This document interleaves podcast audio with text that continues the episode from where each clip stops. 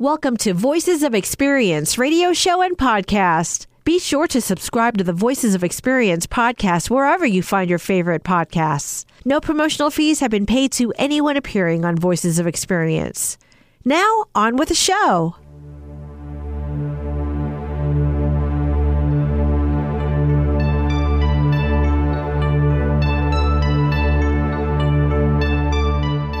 Welcome to Voices of Experience once again on Kixie AM 880, KKNW 1150 AM. You can be hearing the show on both of those stations, or maybe you are listening to it now on my podcast.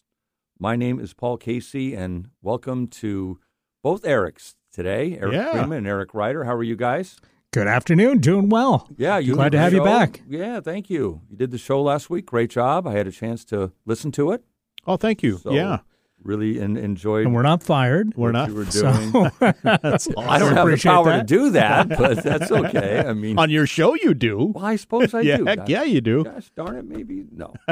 Far from it. No, well, and Eric leads off the show with those dirty words. Thirty-eight. Did you say thirty-eight degrees? That's the first time I've heard it this year. Yeah, yeah. We're going to be dipping down Woo!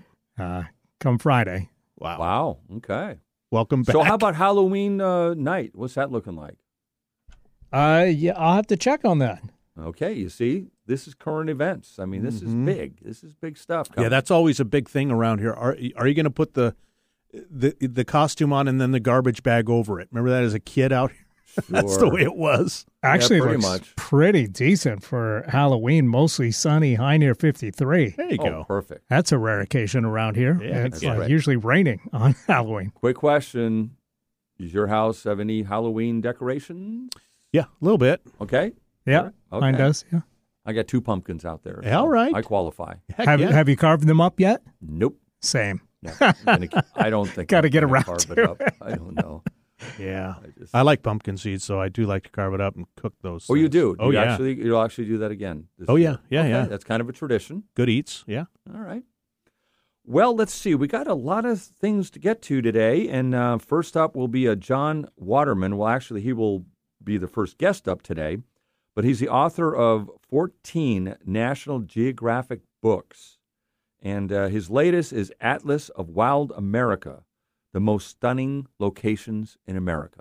Mm. I'll leave it at that now because we're going to do a further introduction when he comes up in just a, a few moments. Another feature today do any of you, either of you, um, remember the name Virgil Fassio? Fassio sounds really familiar. Okay. But, but I have no idea where. All right. Uh, Never he heard of was him. the uh, publisher of the Seattle Post Intelligencer. Okay. and it was in the 1980s. And uh, he got a lot of credit for really keeping the PI at the time alive because he's the one who led the merger with the Seattle Times. When that happened, as you Mm. recall, they Mhm. merged and then they had an operating agreement. I think it was really the only two newspapers in the United States that were able to do something like that. Anyhow, I had an interview with him over 20 years ago Wow. and uh, that was on the profiles of experience from the previous Kixie days. And I asked him about the future of newspapers in that interview 20 years ago, and I re-listened to it, and it was very interesting what he had to say. So the audience here, you're going to have to just stick around to hear what he had to say Uh-huh. about the future of newspapers. How accurate was he? I mean, again, this is obviously well before the iPhone and Yep. all the social media that we're looking at the newspaper's demise now, and just to get his take on that. Then, And wasn't the PI the afternoon paper and the Times was the morning, or was it vice versa? vice versa. Okay. Then the Times went to morning. Okay. To- you know, and it was kind of a knockout blow to the PI. They owned the morning, Mhm. and then the Times had the afternoon. But then again, the Times decided at some point to go morning because it felt to be their model, and that was a real blow to the PI gotcha. at that time. And I think that's what really prompted the merger in some ways. And I mean, they started out uh, as a merging paper, right? Because it was the Post and it was the Intelligencer that got folded into one paper uh, to become the Post Intelligencer. So when they merged with Seattle Times, it was nothing new for them. Okay, Yeah. did not know that. That's So, good. that's great. Out of history left there. field. Nicely done. Yes. I always like the name of the PI, the Post Intelligencer. It's, It sounded cool. You don't hear too many newspapers with uh, names like that. They had a great slogan in talking about morning and afternoon again. It's not morning without the PI. Yes, I remember that. Remember that? Mm-hmm. Yeah, they had that. They had some really good advertising around that. Meandering Musings today with Neil Peterson. We're talking, not he's talking about peaches. and he Peaches. actually makes it interesting. I don't know about that much about peaches. You pick them up at the grocery store, you go home. But you're going to know more about peaches than I don't know if you want to know this much, but It's coming your way. It. It's coming your way anyhow. Uh, let's see. Voices of History for today. A movie opened up in 1969. It became an instant classic. And also, what I'm going to do today is play a song from that movie for the Timeless Classic. Ooh, now I know what the movie is. You do? Yeah, because I know what the song is. Okay. There There's you no go. mistake I'm, I'm not going to. Yeah. I'm not. I'm going, always I'm like not going to look. Going to Eric, wow, you're amazing to me, and you are. but then I go, how did he get that from that? But you're right. I sent you the song earlier, and you put it into the uh, file. So 69. I think I have it, but I'm not going to say anything. all right, so that's uh, coming today, and uh, talk about solopreneur today, going into business for yourself. Just going to talk about really some of the things that you should consider before you go into business. And I've talked about that a lot, but I'm going to keep on to that theme. And the reason I like to talk about it and have you guys participate in this is because if you're thinking about going into business for yourself, I think there's a couple things to keep in mind. One is that if you're in the older adult side of things, is that that's the fastest growing number of businesses that are being opened are by people 50 plus. And so, what are the things that you should consider before you do this? Because you may want to do it because you need the money, Mm-hmm. uh, but also too maybe something you just always dreamed you want to do, and you're tired of sitting on the sofa and watching reruns of old timeless classics. I, I thought you were going to say Bonanza. oh Maybe Bonanza, that's that's out. That's old. Hoss, yes, Hoss and Bonanza. Yeah, that that's a good point there too. Uh, let's see. Well, um, I took a trip recently. Yes, I you want to talk did. about that. Welcome Just got back. back on Monday, so I'll share some of my experiences on that. I'm not going to make a big long dissertation on it, but the bottom line is I took a cruise from Barcelona, Spain, pretty much around the Mediterranean to Lisbon, um, Portugal, and it was a seven day cruise. So I'm just going to talk about very briefly some of the things that I did well and some of the things I may have done differently had I do it to, to do it over again. And Eric and I rented out your house to those college students, so remind us to give you your cut. Okay, thank you very much. No wonder I saw the food on the floor. Not college students. I went to college. We wouldn't do that. They were from Wazoo, though. Whoa, ouch. Oh, here It's we go. The- so, yes, let's get to um, the History Channel and what they provide for us this day in history in just a moment. Welcome to today's Voices of History. Swung on the line down the left field line for a base hit. Here comes Joy. Here is Junior to third base. They're going to wave him in. The throw to the plate will be late. The Mariners are going to play for the American League Championship. I don't believe it. Let the celebration begin in Seattle. It is over.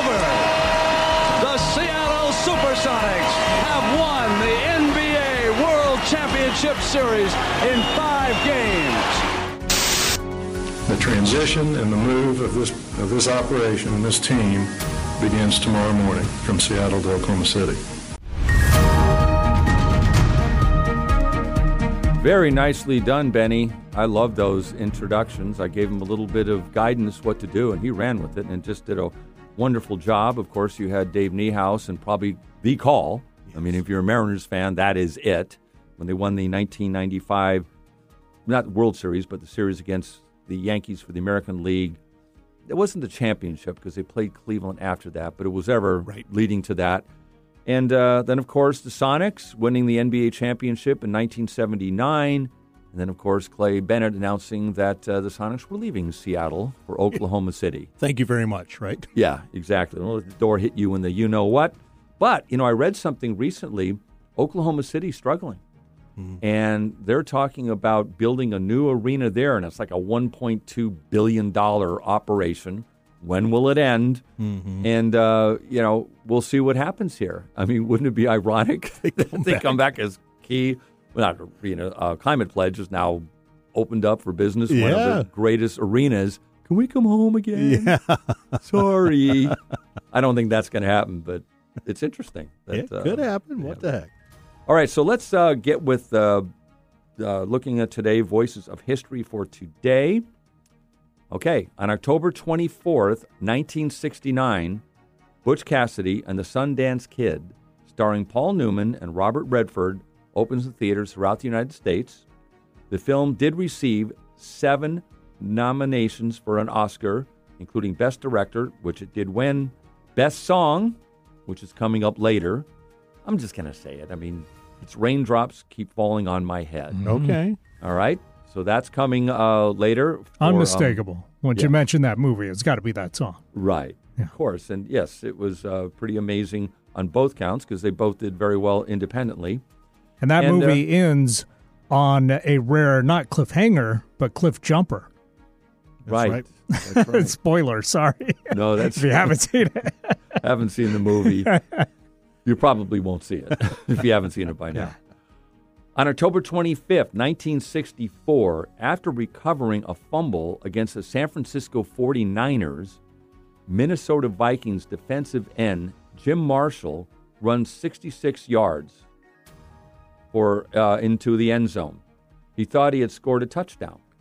Now, why didn't he score a touchdown? Why would I bring up a regular season game from 1964? And his guess? first name is Jim Marshall. okay because I think that went to his nickname. Is this the one where it went the wrong way? That's the one. the wrong way into his own end zone. He thought he had scored a touchdown. He was throwing the ball in the air, celebrating. He didn't know why the other players weren't coming around him, you know, giving him high fives. And then they said, "You just ran the wrong way."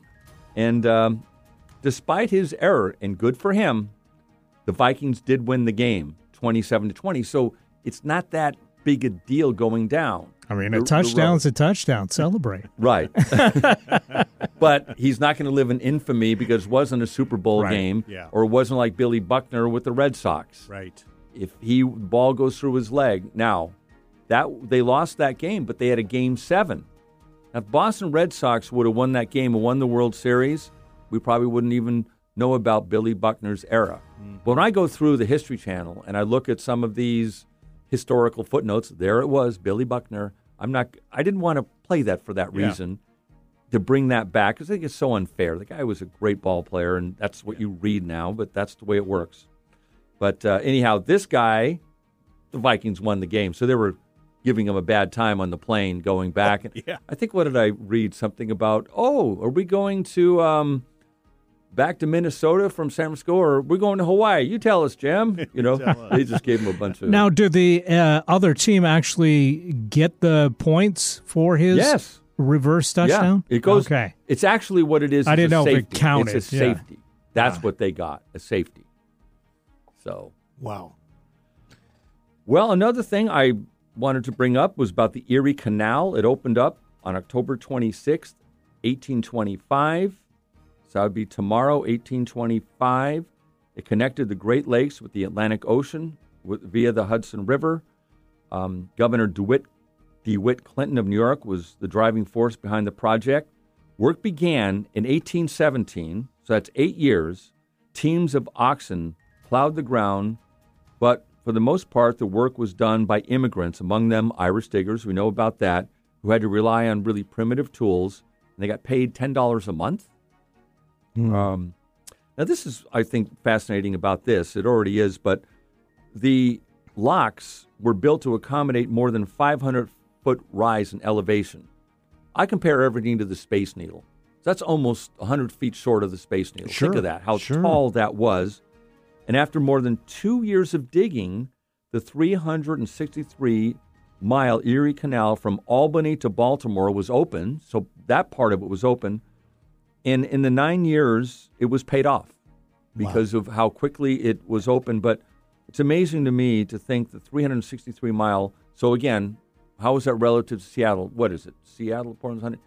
That's down to Seattle to Ashland, Oregon, probably north of that, Further maybe than Salem. Spokane, further than Spokane. Much further. That's Yeah. like 210 miles. It'd be Helena, Montana. Oh, Jeez. to think about the length of that. right. I've heard about the Erie Canal my whole life. For some reason, this really jumped out at me um, as something that was a major feat in this country.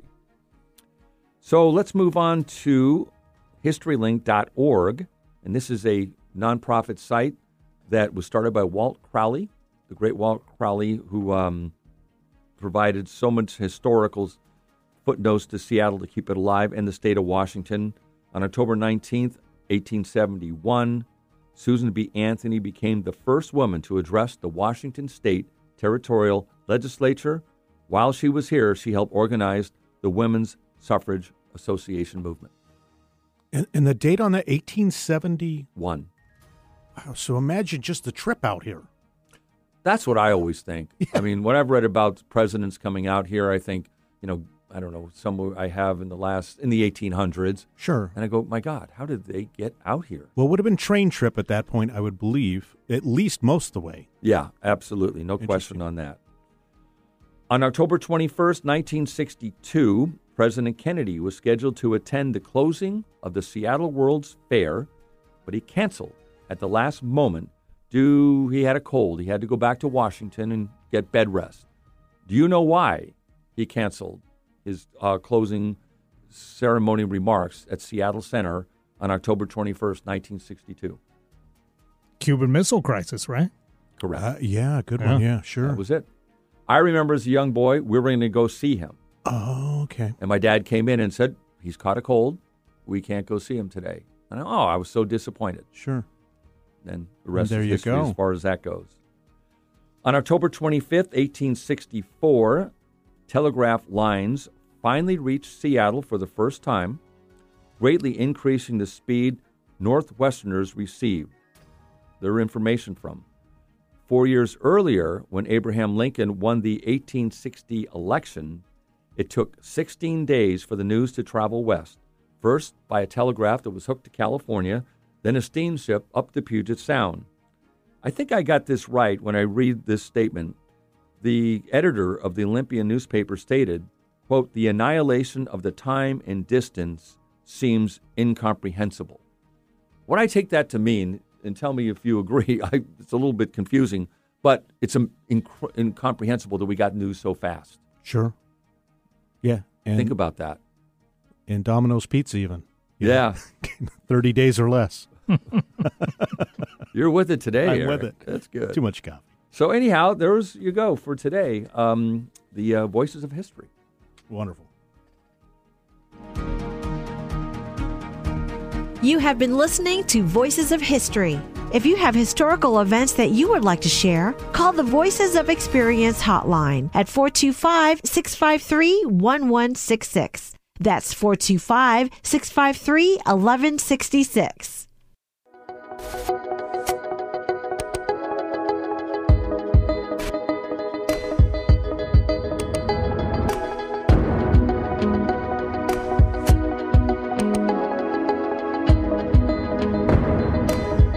Jon Waterman is my guest. He has written 15 books on adventure and the environment, including a recent National Geographic Atlas of National Parks.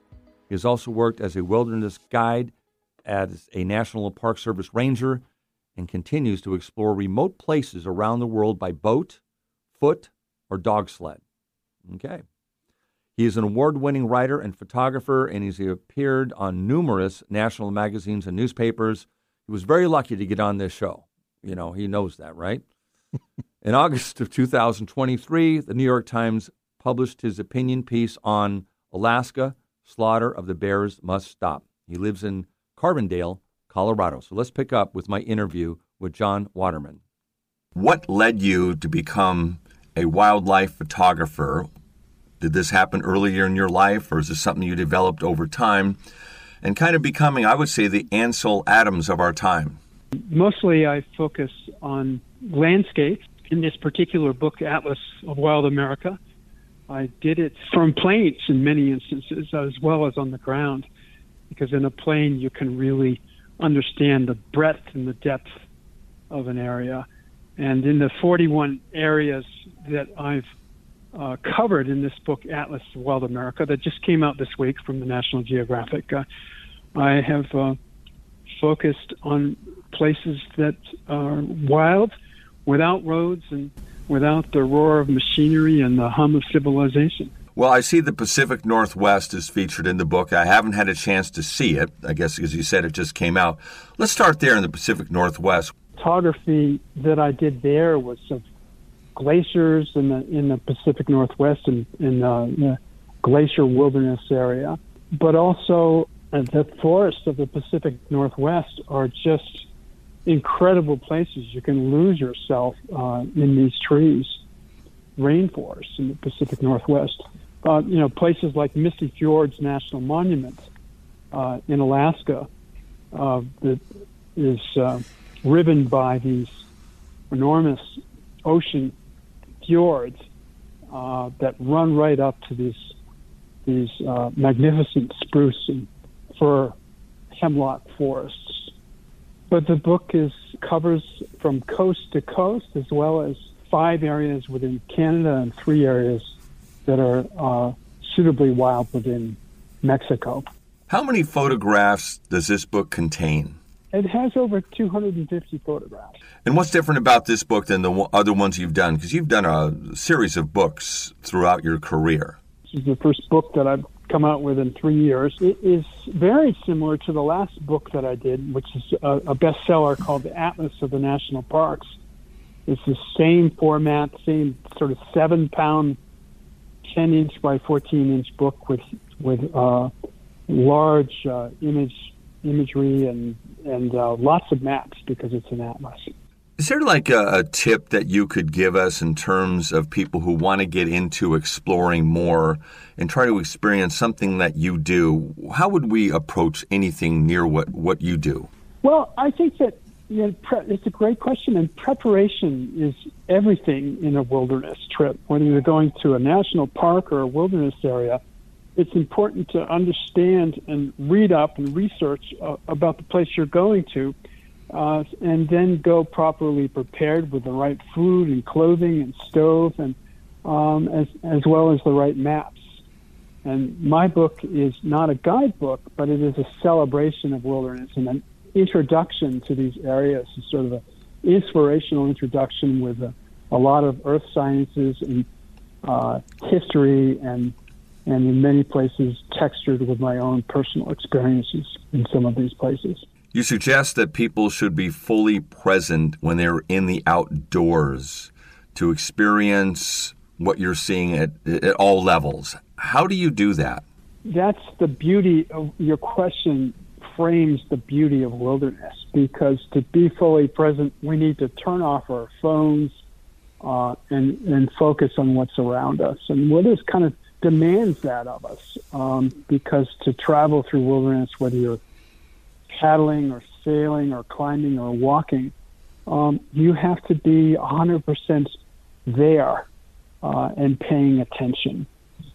And let's face it, we've all become multitaskers in our information age.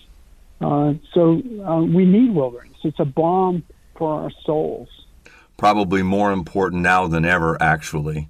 I want to go back to the glaciers for a moment. You've been photographing them for a period of time. Have you noticed a shrinkage in the glaciers from the places that you've traveled? It's a well documented phenomenon. It's particularly prevalent reduction in the glaciers uh, in coastal areas. In Glacier Bay National Park, where the glaciers run right down to seawater, the meltback has been startling, but it's also present in places like the North Cascades in the in the Pacific Northwest. Uh, they've lost so much ice over the years. Crevasses are opening up, and there's stonefall in areas where I've never seen stonefall before, just because uh, the temperatures are now uh, going above freezing in many of these places. I had a trip down south oh about a month ago. Beautiful clear day in the Northwest, and I again we were flying south and I looked over Mount Rainier, and I was really stunned at how the level, I don't know if it's glaciers, the snowpack, or whatever, had been as diminished as I've ever seen it. Yeah, it's the world that we live in. But this is one of the great things uh, about wilderness areas that they are uh, relatively untouched, aside from this, the the changes we see in, in increased temperatures and climate change, uh, and it allows us to get back to uh, to uninterrupted and untrammeled nature. Who do you think would benefit most from reading and perusing your book? My book is for everyone. It's for um, both wilderness connoisseurs who have been to these places and want to find others, uh, but it's for the beginner as well to inspire those people who uh, want to learn more about these places and possibly go to visit them as well. To get away from the sort of more popular and crowded national parks and find places like the parks that have the same sort of magnificence, but uh, just without the, the crowds and without the infrastructure. And what can wilderness tell us about ourselves? Well, I'll answer that um, with a quote from, from the book, in fact, by a, uh, uh, beloved naturalist. Her name is Terry Tempest Williams, who said that wildness reminds us what it means to be human, what we are connected to rather than what we are separate from. Wildness reminds us of what it means to be human. Anything else before we go? We talked about the the degradation of glaciers and the melting back of glaciers. Henry David Thoreau once said, "In wildness is the preservation of the world," and I really believe in that. Uh, for not only spiritually and soulfully, but the preservation of the world because, uh, for instance, in wild areas we have many trees, and the trees allow us to sequester carbon from the air and can help negate the effects of climate change. Well, we're back and we're going to continue with the show Voices of Experience today. And uh, we'll just get right into Meandering Musings by Neil Peterson. And I'll just let him get into one of his most important subjects he's ever talked about. And he talks about it in great detail, and that's peaches. Take it away, Neil. Peaches. I love peaches. I do so for two reasons. One, my sister Judy has been called Peaches for more than half a century. Everyone knows her as Peaches. I'm the only person in the world that calls her Judy. But Peaches it is. And I love her. She's my only sister, my kid sister, four years younger than I am. To be honest, my love for my sister has grown over the years.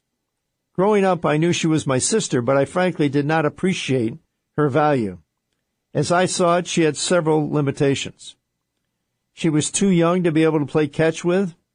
She was too young to be competitive in a game of tennis or golf with me. She didn't play hockey. And she was a girl. But what I've realized over the last six or so decades is that she is a total sweetheart.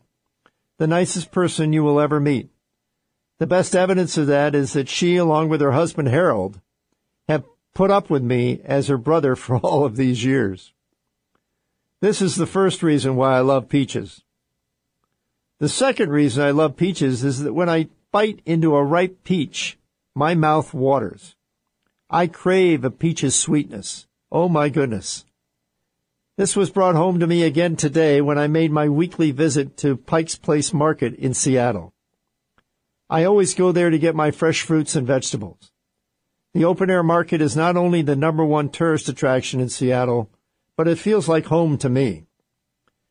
For a period of time years ago, I used to live in an apartment above the market. I've been going to the same fruit and vegetable stand in the market for more than 40 years.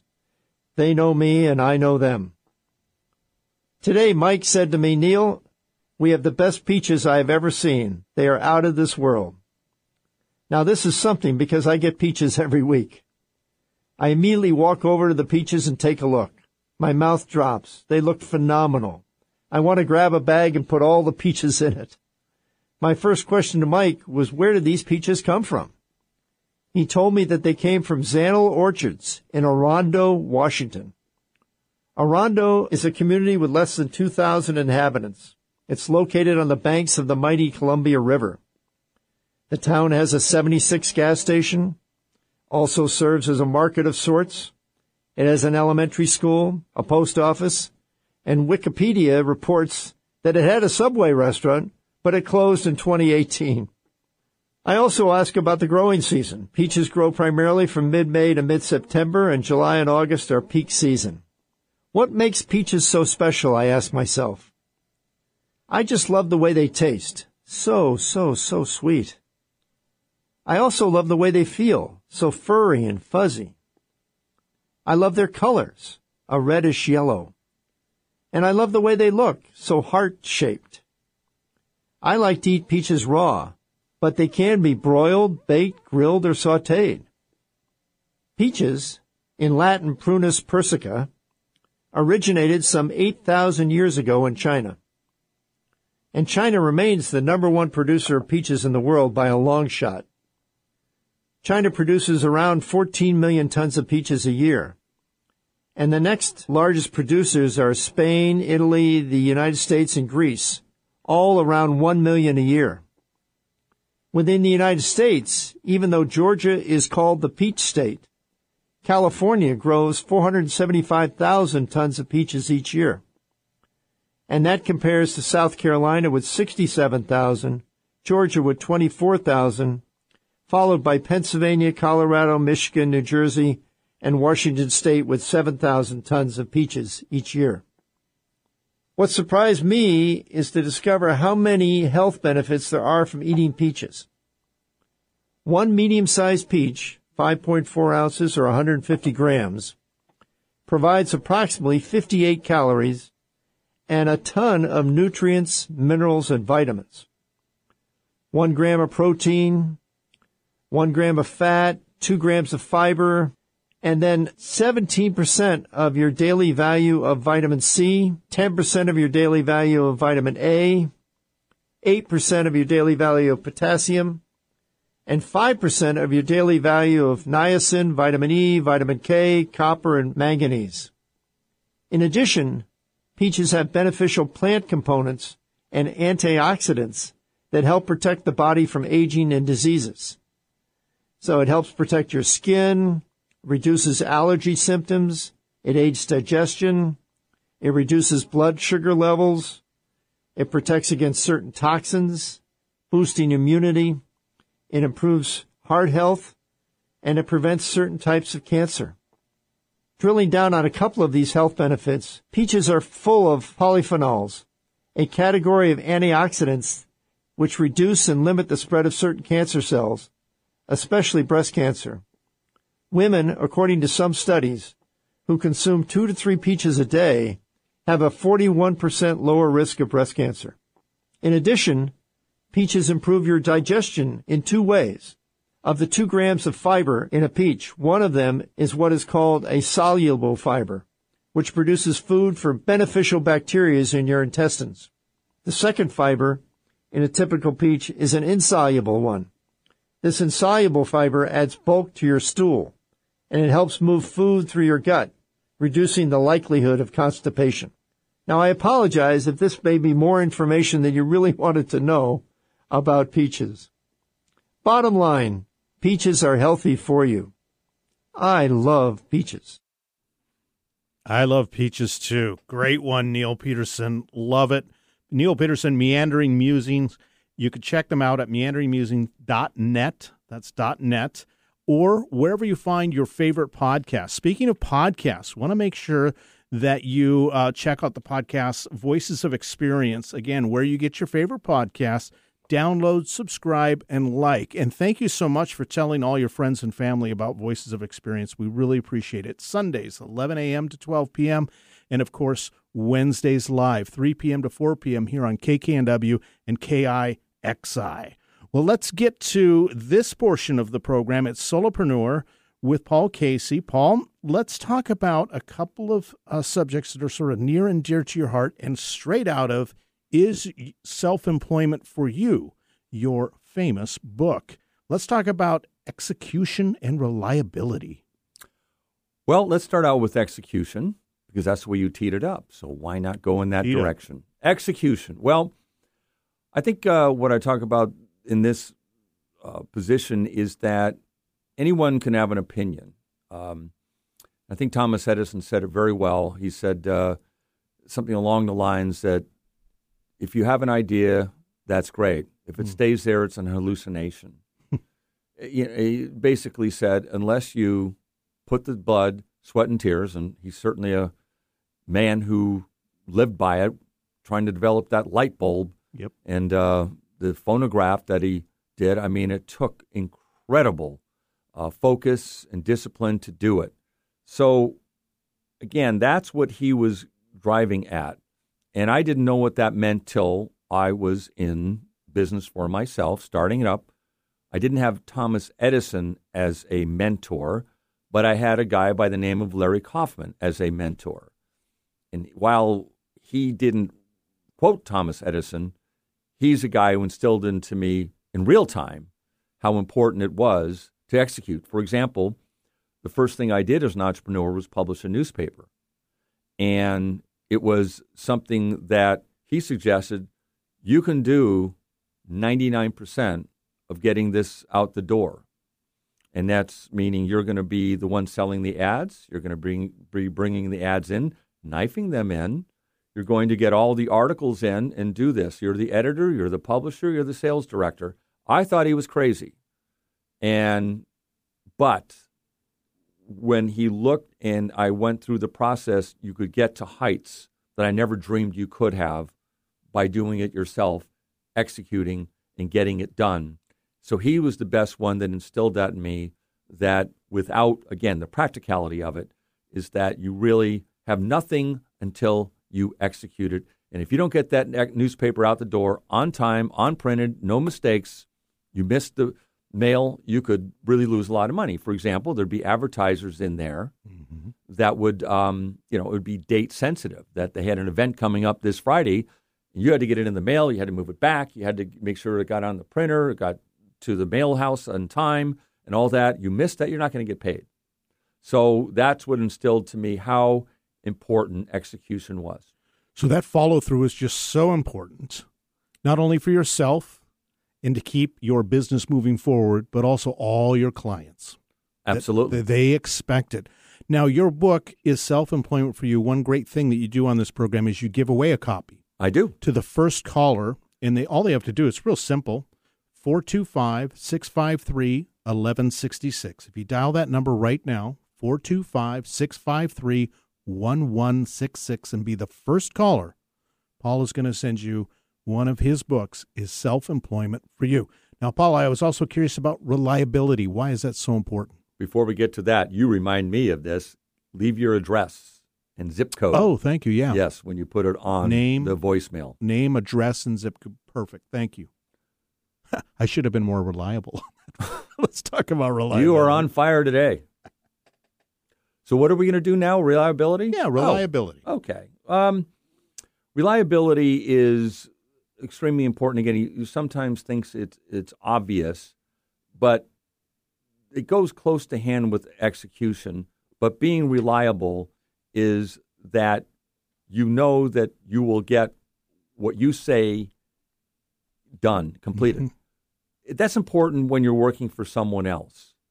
But when you are going into business and your margin of error error is not that great. For example, you don't have a lot of financing behind you you can't afford not to get that information and be a reliable person to get back to people. Uh, for example, someone who you look at, are they reliable or are they not? That to me is, I don't say it's the top one, but it's certainly the top one or two when I decide that I want to go into business with someone or have any relationship with that affects my business. I, sometimes with friends, I don't really care, but I do care that the other thing is I've heard 99% of success is showing up, or maybe Woody Allen said 80% of success is showing up. Your friendships are much better if the same person isn't late all the time. You have an mm-hmm. engagement to do. You learn to find out about reliable and unreliable people reliability in business, again, I'm back to it's everything. I heard an interview recently with a professional soccer goalie, and he said the challenge is you can have 20 saves, 10 saves in a, in a match, but it's that one goal that they get mad at you about that you let get past you. Right. That's what will be remembered. Like we were talking about, Billy Buckner probably played going back to the Mhm. sports we talked about.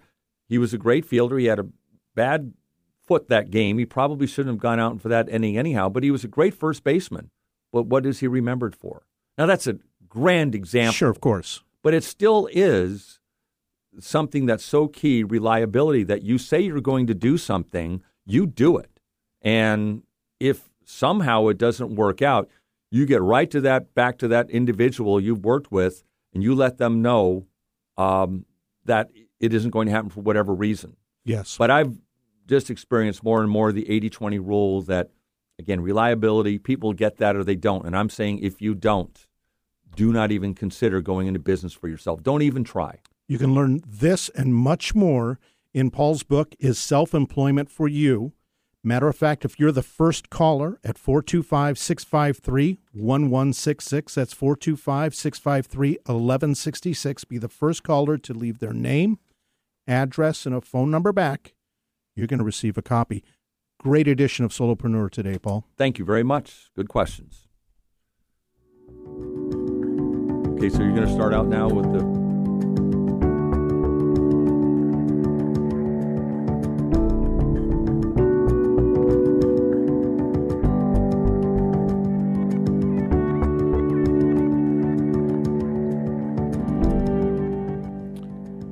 Vacation. I got that song in my head. Go Go's, right? Right, Eric? I always got to look to Eric. That's right. Well, I was so excited one about right. it. I was talking about it over the, the inside the you know bridging. Right. So You had a great vacation. It sounds like maybe maybe talk about that. yes, I could spend the next hour and a half talking about it, but I will not do that. I'm going to give this the real quick overview of it. First of all, I will tell you what my wife and I did. We went on Saturday, October 14th, from Barcelona, Spain, on a cruise, a Seabourn cruise, and we ended up in Lisbon, Portugal, a week later. And I'd never been on a cruise in my life. Uh, I've got to say that I had a wonderful experience. Seabourn was outstanding. Everything I've heard about them was uh, a plus. And we just talked, Eric, before the show that Seabourn is based here in Seattle. I yeah, somebody told me that on the cruise. I didn't know that, and I guess you didn't know it as well. But they are, and they did a wonderful job. Just a couple things. Uh, they take care of everything. It's a great cruise. That's what they say they're going to do. They really came, came through. Um, as far as things that I, when I took off for uh, Heathrow Airport in London, and it took about 10 hours to get there, we actually came in early and we had to sit in the tarmac though for a half hour. Short of it is, I missed my connection Mm. to Barcelona. Fortunately, three flights later, one seat opened up. I got on that night, got into Barcelona at two in the morning, and then we got on the cruise about 11 a.m. My wife was in Barcelona. She wanted to get there a few days early. I was livid at British Air for things that I have every cause to be. However, I also looked at myself when I came back going, no, wait a minute. You're going on this cruise. Get on a plane a day before the cruise leaves. Make it two days. So if something like this goes sideways, they're doing what they can do, the best they can do. I am not going to be one to jump up and down and say the airlines are terrible. I don't think they are. I mean, we have 12 years of no one dying in a airplane uh, disaster in this country. They're moving literally thousands of people a day, their luggage, whatever. I marvel at what they can do. But take it from me. Leave a couple days early if you're going on a cruise, and it takes a lot of the stress off. But um, And you did a couple days after too. I love that because that's sort of like a wind down. yeah, I like that. and uh, we stayed in Lisbon, Portugal, a couple days. Just to let you know quickly, we went from Barcelona, then we went to Mallorca, Spain, uh, Cartagena, Spain, uh, Marbella, Tangier, Morocco, which was my favorite stop. We were at sea for a couple days, and we had to adjust because there was storms coming in, and we ended up in Gibraltar, and then ended up in Lisbon. But as I say, it was really a delightful time. Now you t- when I asked you, you said five stars.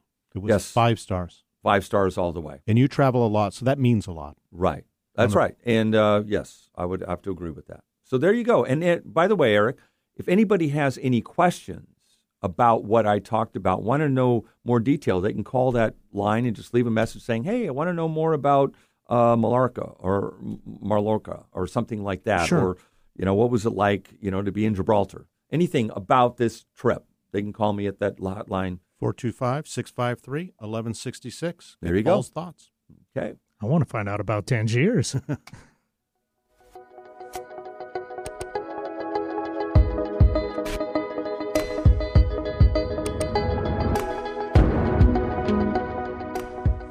About 20 years ago, I had a show called Voices of Experience, which was on KIXI. And in that Profiles of Experience, I interviewed a lot of people about the state of Washington, the Seattle area, and what they were viewing as how things were going at the time. I also asked each of them what they projected for the future, like 20 years or so. And we're right now in that 20 year period. I had interviews with former Governor John Spellman, Governor Dan Evans, Seattle Mayors Wes Uhlman and Charles Royer, Mountaineer Jim Whittaker, and civic activist Jim Ellis. I've been playing some of those interviews over the last couple of months. Again, I asked most of the guests what did they see about Seattle in the future in the next 20 years or so. I interviewed Virgil Fassio, and he was the former publisher of the Seattle P-I and was a guest on the show. We discussed the future of newspapers and also, again, the future of this area. And here's what he had to say. And good morning and welcome to Profiles of Experience. Good morning. Mr. Fassio, how did you become the publisher of the Seattle P-I? How did it all come together? Well, uh, yeah, I guess I'd have to go back to the beginning almost. I, I'm one of those accidental uh, uh, folks in the newspaper business. I, uh, my degree was in government at the University of Pittsburgh, but when I was 20 back in Pittsburgh, I started, uh, founded, the editor and publisher of a little uh, bi-weekly paper. And uh, then in 1950, uh, I went to work on a daily as a reporter for a couple of years. And overnight, out of the blue, and it wouldn't have happened anywhere else, the publisher of this small daily decided that someday I might succeed him, and so I should become the circulation manager. And it turned out that that became the next 25 years in my newspaper career. I kept getting recruited for bigger circulation jobs uh, in uh, Wilmington, Delaware, and then as circulation director of Detroit Free Press and finally as the vice president circulation director of the Chicago Tribune. So I was recruited by Hearst in 1976 to, uh, to come out here as general manager. Was there an event during your tenure as publisher, or just generally with the Seattle P-I, that really sticks out in your mind that may have changed the newspaper dramatically, or, or any type of event that developed where it is now? Well, I, I would say that uh, the paper has made a major change in the in the view of the reader. But when I came to town in '76, uh, this was viewed as a uh, extremely liberal, but uh, uh, right a, a, reporter's paper, and. Uh, I guess along the way we made some minor course corrections, but in 19, late 1980, we did a complete uh, reformat of the paper and kind of changed its appearance in many ways. And to a great extent, there's been fine tuning over these many years since to make it even better. Now, that was one. And I guess I'd have to say that the other uh, significant, uh, extremely significant, was the thing that took us from being a failing newspaper into being a financially successful one. And that was the joint operating agreement that was implemented in 1983. Are you optimistic that the print media, I guess more specifically daily newspapers, are going to have a strong future? Well, you know, I'd have to believe that because uh, I can remember back in 50 when newspapers were still in hot metal and linotype machines and big composing rooms and printers and hard metal engravings and the whole works. And all of that now has become digitized with the, uh, the digital business and its computerization. And I'd say that over the years, the little black box that was always there, I think, still looms on the horizon. But uh, still, in all, uh, newspapers uh, fulfill a role, they uh, function. They've evolved. They've met the challenges over the years, and uh, and have kind of eased into it. It hasn't been an overnight change in any respect. You'd go to a baseball game last night, and if you saw the game and were there, you'd still want to read about it today because there are nuances of it that you're not going to get. Television doesn't do it. People are not going to sit in front of a computer all day long digging up stories. I mean, I think that, uh, and the newspaper's portable. I think it's changed, obviously. There have been, uh, radio was a threat, television was a threat, now uh, even uh, Microsoft uh, is a threat. My final question this morning then um, would be about Seattle and the community and uh, what we're doing today and the decisions we're making for a bright future. What are your thoughts on that? Well, I, you know, the Seattle, the biggest problem in the Seattle area is the fact that they perceive that they do not have a problem. And uh, we, we, there's, there's an awful lot of apathy in this community because there's a feeling that we've got it all made and we don't have to make changes. But down the road, we're going to have to do something about transportation. We're going to have to do something about the third runway at the airport. It's going to have to go through. Otherwise, we're going to be losing ground. There are many cities that would do anything in the world to be able to do some of the things we can do here in Seattle because they've hit the skid. And I think there has to be a real feeling that let's get rid of the process and let's get on to doing what needs to be done to make this an even greater city. Otherwise, that truck is coming down the highway and it's going to hit it. I think there's too much opposition to progress in it. Well, I appreciate you sharing those comments, and I'm sure those thoughts will go to good use. We've been talking to Mr. Virgil Fassio, the former publisher of the Seattle Post Intelligencer, and thank you very much for spending time in Profiles of Experience. Thank you. That's Virg Fassio, former publisher of the Seattle Post Intelligencer.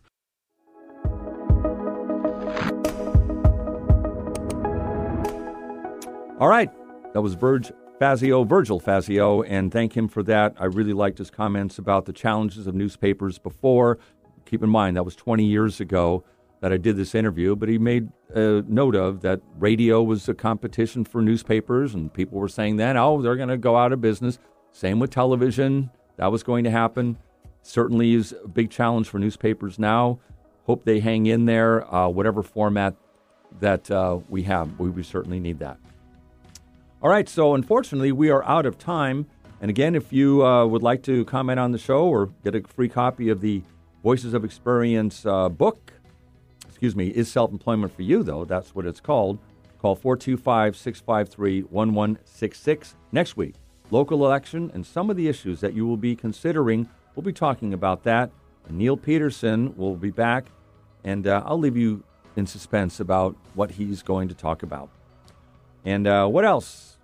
Voices of Experience airs 3 p.m., as you know, if you're listening to it now, and simulcast in Hubbard, sister station KKNW. Thanks to Neil Peterson, Eric Ryder, and Benny Mathers, and of course, Big E sitting across from me now. Thank you very much, Eric Krema. Quote of the week Love yourself first, and everything falls in line. You really have to love yourself to get anything done in the world. Lucy Ball. This week's Timeless Classic coming up next, only on KIXI. Part of it is going to be on KKNW, but not on the podcast because of licensing rights. Have a great rest of the week.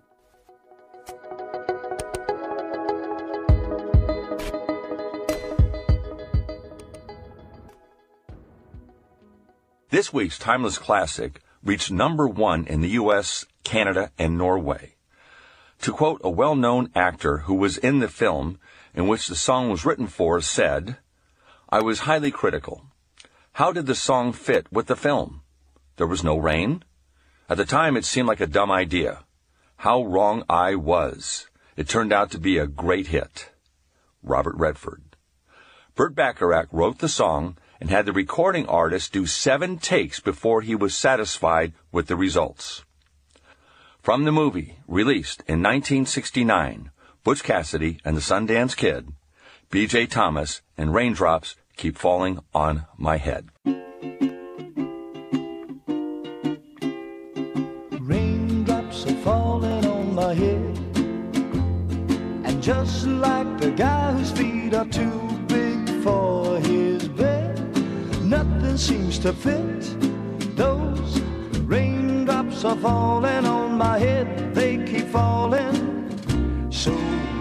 I just did me some talking to the sun.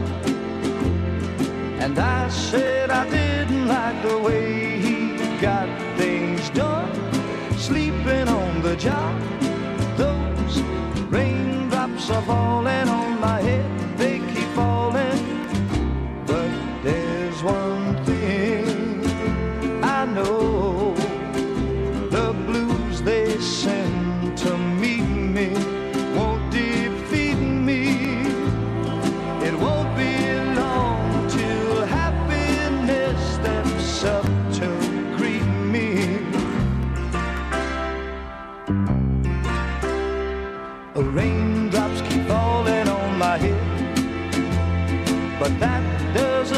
eyes will soon be turning red. Crying's not for me. Cause I'm never gonna stop the rain by complaining. Because I'm free. Nothing's worrying me.